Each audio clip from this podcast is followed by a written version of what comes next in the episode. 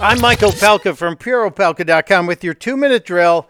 And the president has Democrats and the left side of the media all up in arms because he talks like they talk off air. It was all bullshit. Oh no, heaven forfend! The President of the United States dropped a Bravo Sierra bomb inside the White House in front of cameras and the media. Oh, they've lost their minds over this. Not only the cursing, but the Democrats and the left side of the mainstream media didn't like what the president had to say, calling it vindictive as well as vulgar.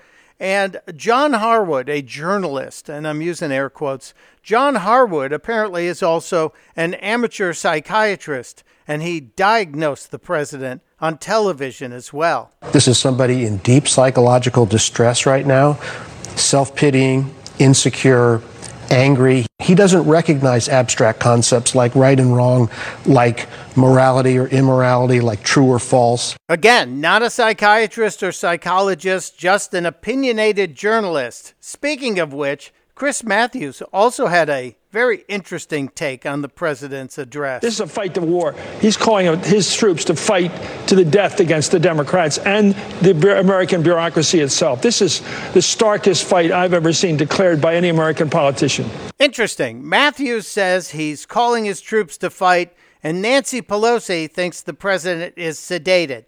He looked to me like he was a little sedated. He looked that way last year, too.